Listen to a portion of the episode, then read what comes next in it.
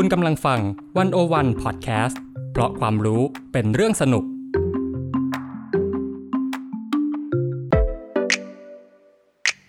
One-O-One In Focus เจาะไฮไลท์เด่น เศรษฐกิจสังคมการเมืองทั้งไทยและเทศ โดยกองบรรณาธิการ The One-O-One dot Wor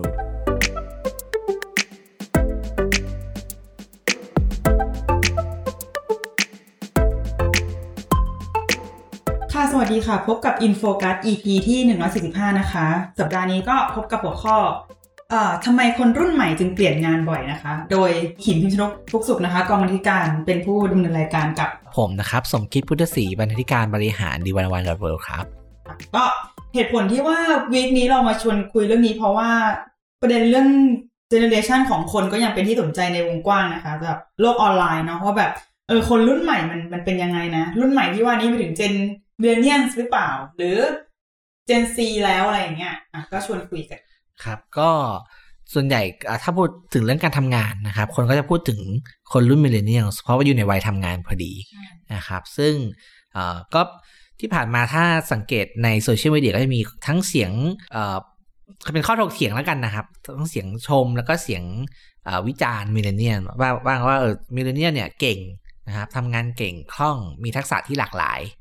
นะครับ ก็คือเก่งกว่าคนรุ่นก่อน แต่ก็จะมีเสียงวิจารณ์เสมอว่าแบบแต่ millennial ทำงานไม่ค่อยอดทน เปลี่ยนงานบ่อยนะครับ ก็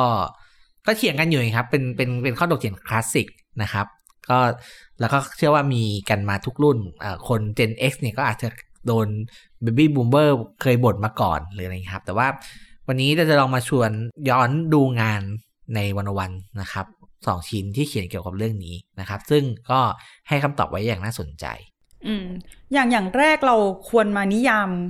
ว่าคน millennial นี่คือคนกลุ่มไหนเกิดปีอะไรก่อนไหมพี่จุง ได้ครับคน millennial นี้ โดยทั่วไปก็จะนับเป็นก็คือเป็นกลุ่มเดียวคน Gen Y นะครับ ก็หลักๆเลยก็คือเกิดในช่วงแบบต้นต้นทศวรรษ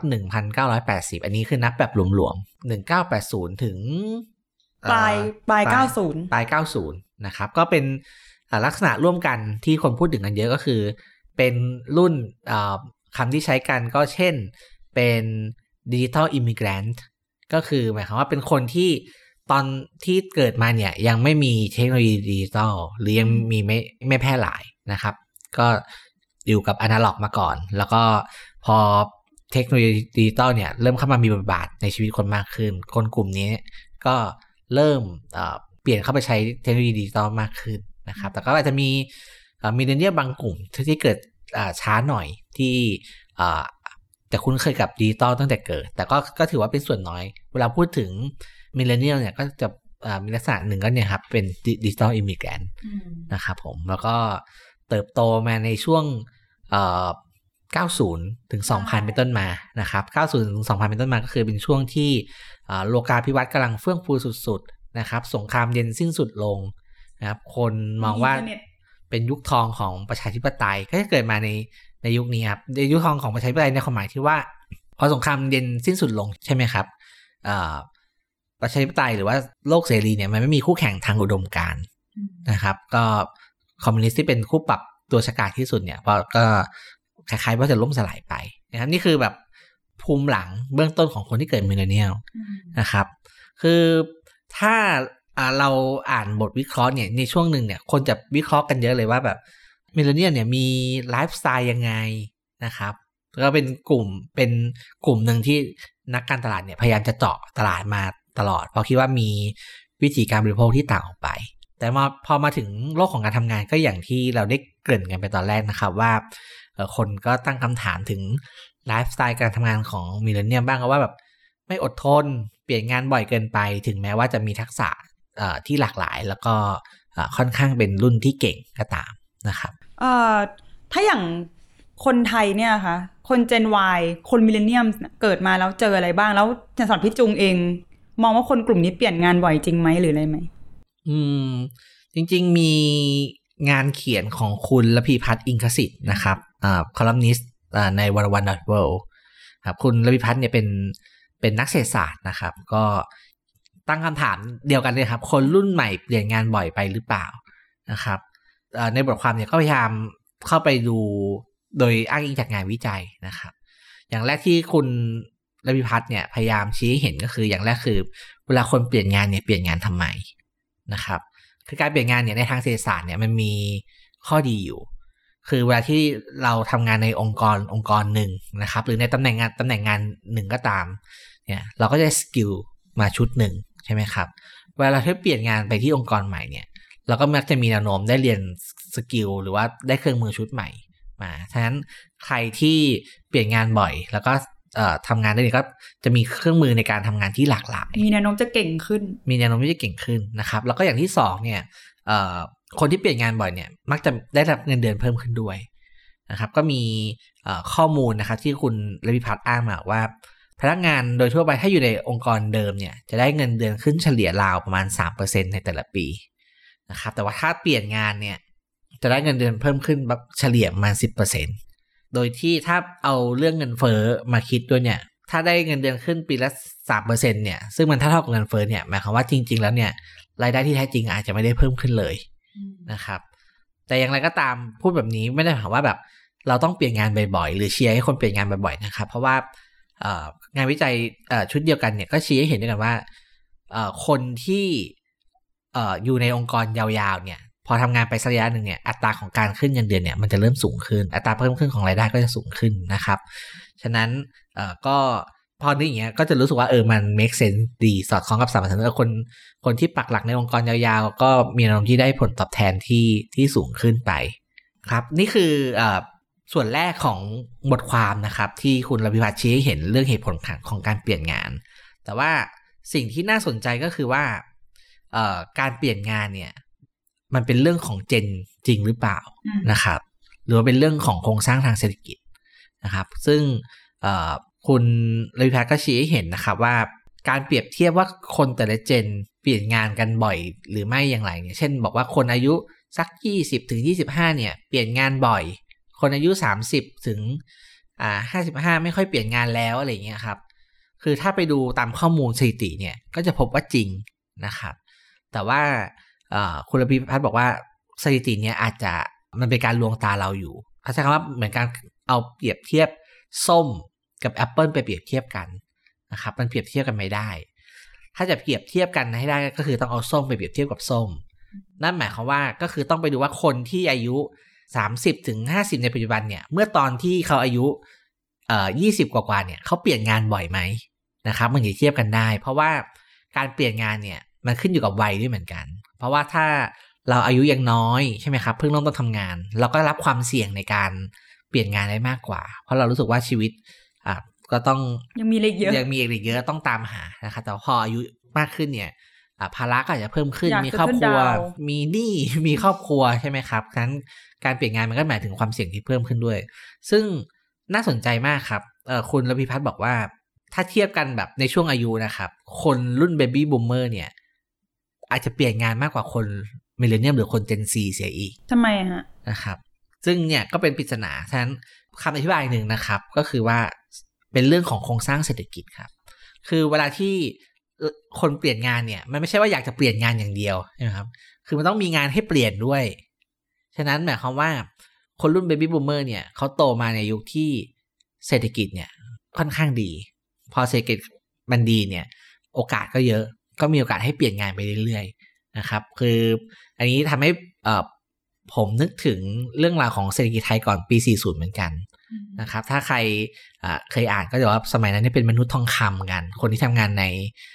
ภาคการเงินนะครับทำงานที่หนึ่งแล้วยิ่งสมัย ทำงานที่หนึ่งแป๊บเดียวก็ถูกดึงตัว เพราะสมัยนั้นเนี่ยคนที่รู้เรื่องการเงินเนี่ยก็ยังไม่เยอะทำได้แป๊บหนึ่งย้ายที่ทำงานทีหนึ่งก็เงินเดือนขึ้น 30%แล้วก็จ่ายโบนัสกันที 20 เดือนนะครับในยุคสมัยนั้นก็มันขึ้นกับโครงสร้างทางเศรษฐกิจด้วยเหมือนกันว่าจะทำให้คนเปลี่ยนงานบ่อยไม่บ่อย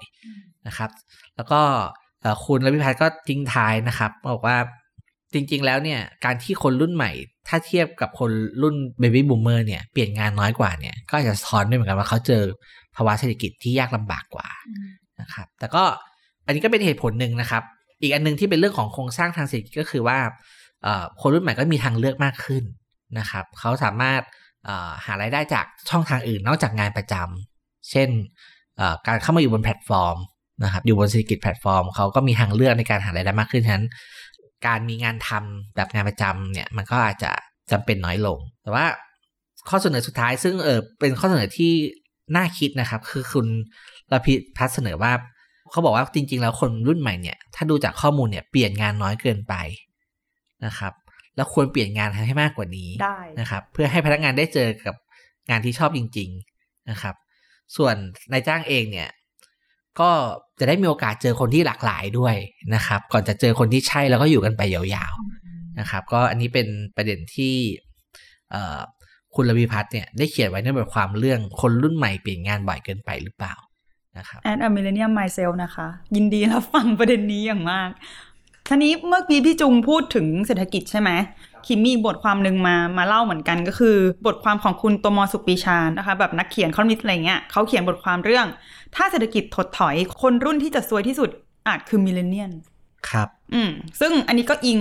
อิงกว้างๆในภาวะเศรษฐกิจของสหรัฐอเมริกานะคะ โดยคุณตัวมอนเนี่ยเขาระบุว่าคน Gen Y หรือคน millennial ในอเมริกาเนี่ยเป็นกลุ่มที่ซวยมากๆ เพราะว่าจบมาจบการศึกษามาเนี่ย ตอนตลาดแรงงานแย่สุดในรอบ 80 ปีครับอืมคือเศรษฐกิจอเมริกาผกผันอยู่พักใหญ่นะคะ อย่างสมมติพูดกว้างๆ คือช่วงวิกฤตแฮมเบอร์เกอร์เนาะเออเป็น subprime อะไรเงี้ยแล้วก็เป็นช่วงที่คนกลุ่มนี้แหละ เรียนจบเดี๋ยวจากมหาลัย พร้อมที่จะแบบโบยบินทำงานแล้วปรากฏว่าเอาไม่มีตลาดรองรับ เศรษฐกิจพังเอ่อมันมีตั้งแต่คนที่ไม่มีงานทำเลยหางานไม่ได้ ไปจนถึงต่อให้ได้งาน แต่ก็เลี้ยงดูตัวเองไม่ได้ เพราะว่าค่าแรงต่ำเกินไป อืม ค่าแรงลด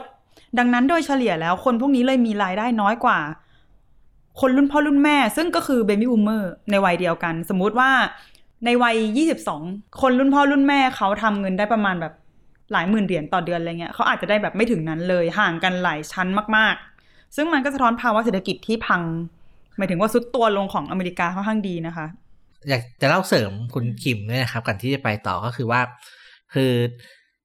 2008 ใช่ไหมครับ เป็นปีที่เกิดวิกฤต subprime หรือที่เรียกกันว่าวิกฤตแฮมเบอร์เกอร์ก็คือเมื่อสักประมาณสัก 14 15 ปีที่แล้ว เกือบ 15 ปีที่แล้วนะครับก็คือเป็นช่วงที่กลุ่ม millennial เนี่ยเพิ่งจบอย่างที่คุณขิมได้เล่าไป แต่มันไม่ใช่แค่นั้นนะครับ มันเกิดที่อเมริกาก่อนในปี 2008 นะครับ แล้ววิกฤตก็ลุกลามไปที่ยุโรปกลายเป็นวิกฤตยูโรโซนก็ประมาณช่วงปี 2010-2011 นะครับเพราะฉะนั้น millennial ในใน โลกตะวันตกเนี่ย เจอกับวิกฤตใหญ่ทั้งหมดเจ็บหนักกันทั้งหมดก็เลยอืมก็เลยอ่าค่อนข้างลำบากในการหางานทำนะครับผมก็คือที่อยากจะเสริมก็คือไม่ใช่แค่อเมริกาแต่ว่าโอ้จริง ๆ ในโลกตะวันตกนี้โดนกันหมดเลยครับผมคือเหมือนคุณตมองเขาเทียบด้วยว่าขนาดเศรษฐกิจอะของอเมริกาในยุคหลังเนี่ย ใหญ่กว่าเมื่อเมื่อรุ่น boomer เขาทำงานมาก แต่ว่ามันกลับไม่สามารถทำให้คนรุ่นใหม่มีชีวิตที่ดีขึ้นได้ และนี่แหละเป็นประเด็นว่าทำไมคน millennial มันถึงซวยซ้ำซวยซ้อนอยู่ในโลกของการทำงาน ความที่แล้วอย่างหนึ่งที่เป็นความซวยมากๆ คือคนรุ่นมิเลเนียมในอเมริกาเนี่ย ส่วนใหญ่มันโตมากับต้นทุนที่น้อยกว่าคนรุ่นก่อนมากๆพี่จุง ประเด็นหลักคือมันมีหนี้การศึกษาที่สูงมาก วัดประมาณได้ห้าสิบเปอร์เซ็นสูงกว่าคนรุ่นก่อน ซึ่งตัวเลขพวกนี้เนี่ยเป็นจำนวนเงินที่สูงมาก ๆ โดยเฉพาะเมื่อเทียบกับแบบคนรุ่น Gen X หรือ Boomer สองเท่า ดังนั้นพวกเขาจึงเริ่มต้นชีวิตด้วยการติดลบกว่าคนรุ่นก่อนๆมากพอสมควรแบบจบมาแล้วก็ต้องตะบี้ตะบันหาเงินเพื่อใช้หนี้เพื่อเลี้ยงดูตัวเอง แล้วก็อย่างค่านิยมอเมริกาเนาะมันก็จะแบบผลักให้คนน่ะออกไปซื้อบ้านไปอยู่กับตัวเอง อย่าอยู่กับพ่อกับแม่เลยเธอโตแล้วอะไรเงี้ย ปรากฏว่าไอ้คนรุ่นนี้มันไม่มีกำลังพอจะไปซื้อบ้าน มันก็เลยต้องหอบไม่ใช่หอบพูดง่ายคือไม่สามารถไปอยู่ไหนได้เลยต้องอยู่กับพ่อแม่อีเวนในวันที่แบบคุณทำงานแล้ว แล้วเลยก็เลยฝั่งไทยก็เข้าใจไปว่ามันคือภาวะกะตัญญูนี่ไง คนตะวันตกเขาก็กะตัญญูกันนะซึ่งจริง ๆ ไม่ใช่ มันเป็นเรื่องที่ว่าแบบมันไม่สามารถแบกรับค่าใช้จ่ายในการใช้ชีวิตอยู่ตัวคนเดียวได้ในตัวเมือง ไม่สามารถซื้อบ้านได้เอง อืม ซึ่งไอ้วิกฤตแฮมเบอร์เกอร์เนี่ย เมื่อมันเกิดตอนพวกเขาเพิ่งเริ่มหางานนะคะ ก็เลยทำให้ไม่สามารถจะซื้ออสังหาริมทรัพย์ใดๆไว้ ทำให้พวกเขามีอัตราการครอบครองบ้านต่ำกว่าคนรุ่นก่อนๆถึง8%นะคะ แล้วก็ที่แย่คือเขาเมื่อไม่มีบ้านอยู่ แล้วก็บางทีอาจจะไม่ได้อยากอยู่กับพ่อแม่ก็เลยต้องทำไงก็เลยต้องไปเช่าบ้านแทนเพราะมันถูกกว่า ประเด็นคือเมื่อมันไปการเช่าบ้านอะเขาก็ถามว่าเงินที่เช่าเนี่ยเอาไปอยู่ไหน จ่ายใคร ปรากฏว่าก็เอาไปจ่ายบูมเมอร์ซึ่งเป็นเจ้าของบ้านเป็นเจ้าของที่ มันเลยเกิดภาวะแบบว่า generational transfer of wealth นะคะ หมายถึงว่าเกิดการเอ่อ ถ่ายเทความมั่งคั่ง แต่ที่ตลกร้ายคือมันไม่ใช่เวลาเราพูดเรื่องความถ่ายการถ่ายเทความมั่งคั่งอะเรามักจะนึกถึงคนรุ่นก่อน ส่งต่อให้คนรุ่นหลัง เออ อันนี้กลายเป็นคนรุ่นหลัง ส่งต่อให้คนรุ่นก่อน เพราะว่ามันกลับหัวกลับหางไปหมดอะไรเงี้ยค่ะอืมคนรุ่นเพราะคนรุ่นหลังเนี่ย เป็นผู้เช่าเขาอยู่ใช่อืมครับผมค่ะ แล้วก็อีกอย่างหนึ่งที่คุณโตมอนเขาเขียนไว้คือ ทางฝั่งอเมริกาเนี่ยเขารู้สึกว่าคนรุ่นใหม่เนี่ย คนมิเลเนียมเนี่ยขยาดการลงทุนไม่ลงทุนไม่อดออมทำไมเธอไม่ลงทุนเพื่อทำให้เงินทองในมือเติบโตล่ะ เทียบกับคนเมื่อก่อนที่บูมเมอร์ Gen X เนี่ยลงทุนเยอะในอเมริกานะคะ ปรากฏว่ามันก็มีผลวิเคราะห์ว่าคน Gen Y อะกลัวการลงทุนมากเอ่อมีการสำรวจในปี 2018 นะคะ ก็คือสำรวจว่าคนอายุน้อยกว่า 35 เนี่ย รวมตัวกันแล้วมีเงินลงทุนในตลาดหุ้นเพียง 37% ก่อนหน้านี้เนี่ยปีสักปี 2006-2007เนี่ยมีในตลาดประมาณ 52%จึงถูกมองว่าคนรุ่นนี้เป็นคนที่ไม่ยอมออมเงินไม่ยอมลงทุน ซึ่งแล้วก็ถูกมองว่าฟุ่มเฟือยหรือเปล่าใช้เงินเกินตัว ซึ่งจริง ๆ มันไม่ใช่ แต่ว่าส่วนใหญ่แล้วมันเกิดขึ้นจากความกลัว อนาคตกลัวความไม่แน่นอนในชีวิต แล้วก็หลักๆ แล้วอะคืออย่างที่บอกค่ะคนพวกนี้เกิดมันเกิดมาพร้อมต้นทุนที่ต่ำกว่า เมื่อคุณไม่มีต้นทุนคุณจึงไม่มีอะไรที่ มากพอจะไปลงทุนให้สินทรัพย์ของตัวเองงอกเงยขึ้นมาได้ ประมาณนี้อืครับ ก็อันนี้อยากจะเล่าเสริมสองประเด็นนะครับ อันนี้อาจจะไม่ได้อยู่ในงานของอพี่หนุ่มโตมอนครับเรื่องแรกก็คือเรื่องที่สัดส่วนการลงทุนเนี่ยที่คุณขิมได้เล่าให้ฟังนะครับ คือตลาดตลาดเงินเนี่ยมันเป็นตลาดที่คนต้องต้องมีเงินถึงจะลงทุนใช่ไหมครับ ฉะนั้นมันเป็นตลาดที่ เอื้อให้คนที่รวยกว่าพูดง่าย ๆ อยู่แล้วนะครับแล้วทีนี้หลังจากที่เกิดวิกฤตสับพรามในปี 2008 เกิดวิกฤตเศรษฐกิจนะครับ ตลาดหุ้นเนี่ยก็คือตกต่ำลงมากนะครับ แล้วในระหว่างที่พยายามที่จะทำให้เศรษฐกิจฟื้นเนี่ยนโยบายของธนาคารกลางอเมริกันก็พยายามกดดอกเบี้ยให้ต่ำนะครับ พยายามอัดฉีดเงินเข้าไปในระบบ เพื่อทำให้ตลาดหุ้นเนี่ยกลับมาฟื้นฟื้นคืนนะครับ แต่ผลที่เกิดขึ้นมันเนี่ยเวลาที่ตลาดหุ้นมันฟื้นคืนเนี่ย มันไม่ได้ผลประโยชน์ที่ตกเนี่ยมันไม่ได้ตกอย่างเท่าเทียมพูดง่าย ๆ ก็คือว่า ถ้าใครมีเงินในตลาดหุ้นเยอะ ก็จะได้ได้ประโยชน์เยอะนะครับ ส่วนใครที่มีเงินอยู่ในเอ่อตลาดหุ้นหรือตลาดเงินน้อย ก็ได้ประโยชน์น้อยนะครับนั้นจะเห็นเลยว่าอ่าหลังวิกฤตสัพพามไม่นานนะครับเอ่อความมั่งคั่งเนี่ยของกลุ่ม คนที่อยู่ในตลาดหุ้นเนี่ยคือกลับมาหมดแล้ว ซึ่งส่วนใหญ่ก็จะเป็นกลุ่ม boomer นะครับเพราะเพราะสะสมความมั่งคั่งมาก่อนมีเงินไปลงทุน ส่วนคนที่ต้องบาดเจ็บจากเศรษฐกิจแล้วก็มีสัดส่วนสินทรัพย์ที่อยู่ในตลาดทุนเนี่ยน้อย ก็ก็จะกลับมาได้ได้ยากกว่า เพราะว่าผลตอบแทนของของทุนในตลาดมันมันน้อยกว่า อันนี้คือเรื่องแรกนะครับ คือว่าคือนโยบายการเงินเนี่ยในช่วงหลังสงครามเนี่ยมันมี biasไปทางกลุ่ม boomer เพราะ boomer เนี่ยมี มีทุนมากกว่านะครับเเรื่องที่สองก็คือเรื่องที่บอกว่าคนรุ่นใหม่เนี่ยฟุ่มเฟือยนะครับ คือมีงานวิจัยเเป็นเป็นเป็นบทวิเคราะห์หนึ่งนะครับของนิตยสาร Foreign Policy คือบอกว่า คือการที่กลุ่ม millennial เนี่ยไม่ไม่ออมหรือว่าไม่ซื้อบ้านอะไรอย่างเงี้ยครับแล้วเอาเงินไปลงกับเช่นโทรศัพท์หรือแฟชั่นแทนเนี่ยไม่ได้เป็นผลมาจากว่าเขาเป็นคนฟุ่มเฟือยหรือยังไง นะครับ แต่เป็นผลมาจากที่ความเหลื่อมล้ำมันสูงขึ้นมากทำไมนะครับ ก็คือว่าตอนนี้ราคาบ้านเนี่ยทั่วโลกเนี่ยในเมืองมันสูงขึ้นมากนะครับ แล้วก็มิเลเนียมที่อาจจะเพิ่งทำงานมาได้ไม่นาน ไม่สามารถซื้อบ้านได้นะครับ รายได้ที่มีอยู่เนี่ยไม่สามารถซื้อบ้านได้ พอซื้อบ้านไม่ได้ปุ๊บเขาจะเอาเงินไปทำอะไรเขาก็ต้องเงินไปบริโภคอย่างอื่นที่มันตอบโจทย์มากกว่านะครับข้อสรุปของบทวิเคราะห์นี้ก็คือว่าความเหลื่อมล้ำเนี่ย มันมีแนวโน้มที่จะให้คนมองระยะสั้นมากขึ้นด้วย เพราะในเมื่อการมองการมองระยะยาว เช่นการลงทุนซื้อบ้านการออมอะไรเงี้ยมันเป็นเรื่องที่เกินเอื้อมนะครับ อันนี้ก็เป็นสองเรื่องที่อยากจะเสริมเข้ามาอืมขอบคุณพี่จุงฮะก็ประมาณนี้เราก็จะพบว่าระบบเศรษฐกิจระบบสังคมที่มันผันผวนเนี่ยมันส่งผลต่อ ต่อคนรุ่นหนึ่งครับทั้งรุ่นนี้และก็รุ่นหลังด้วยอะไรเงี้ยก็ การที่จะกล่าวว่าพวกเขาเปลี่ยนงานบ่อยเพราะว่าฉาบฉวย เพราะไม่สู้งาน หรือกระทั่งว่าเป็นคนรุ่นที่ไม่อดออมอะไรก็อาจจะเป็นการตีขลุ่มแล้วก็กล่าวโทษปัจเจกเกินไปหน่อย โดยที่ละเลยจะมองภาพรวมแล้วก็ผลกระทบจากสังคมโดยรอบเนาะก็ไม่ใช่แค่นั้นนะครับ พี่โตมอนทิ้งท้ายในบทความนะครับว่า เรากำลังจะเจอสถานการณ์อีกสถานการณ์หนึ่งนะครับ คือคือพี่ตัวตัวมอนเขียนบทความนี้ในปี 2019 นะครับ คือเป็นก่อนโควิดนะครับ ช่วงนั้นก็จะมีเรื่อง trade war เรื่องอะไร ซึ่งคนเอ่อก็คิดว่าเออเศรษฐกิจมันจะซบเซาหรือเปล่านะครับ ก็กังวลอีกว่าผลกระทบเนี่ยจะตกกับ millennial นะครับ แต่ว่าหนักกว่านั้นครับ เราเจออะไรครับ เราเจอโควิดโควิดครับนะโควิดโคใจ เราคือมโควิด -19 นะครับ ซึ่งทำให้เศรษฐกิจหดตัวมาก คนตกงานเป็นจำนวนมากนะครับ นั่นหมายความว่ามิเลเนียลนะครับ เรียนจบมาปุ๊บ หางานลำบาก ตกงานนะครับ หางานไม่ได้ เพราะเจอวิกฤตสับพามแล้วก็ไปถึงวิกฤตยูโรโซนนะครับกลับเข้าสู่ระบบเศรษฐกิจทำงานก่อร่างสร้างตัวได้กำลังอยู่ในวัยเนี่ยครับสามสิบสามสิบกว่า เจอโควิดเข้าไปตกงานซ้ำนะครับหรือแม้ก็เจอวิกฤตเศรษฐกิจซ้ำนะครับในในแง่นี้มิเลเนียลเลยเป็นรุ่นที่ซวยที่สุดในในแง่ของว่าแบบว่าถ้า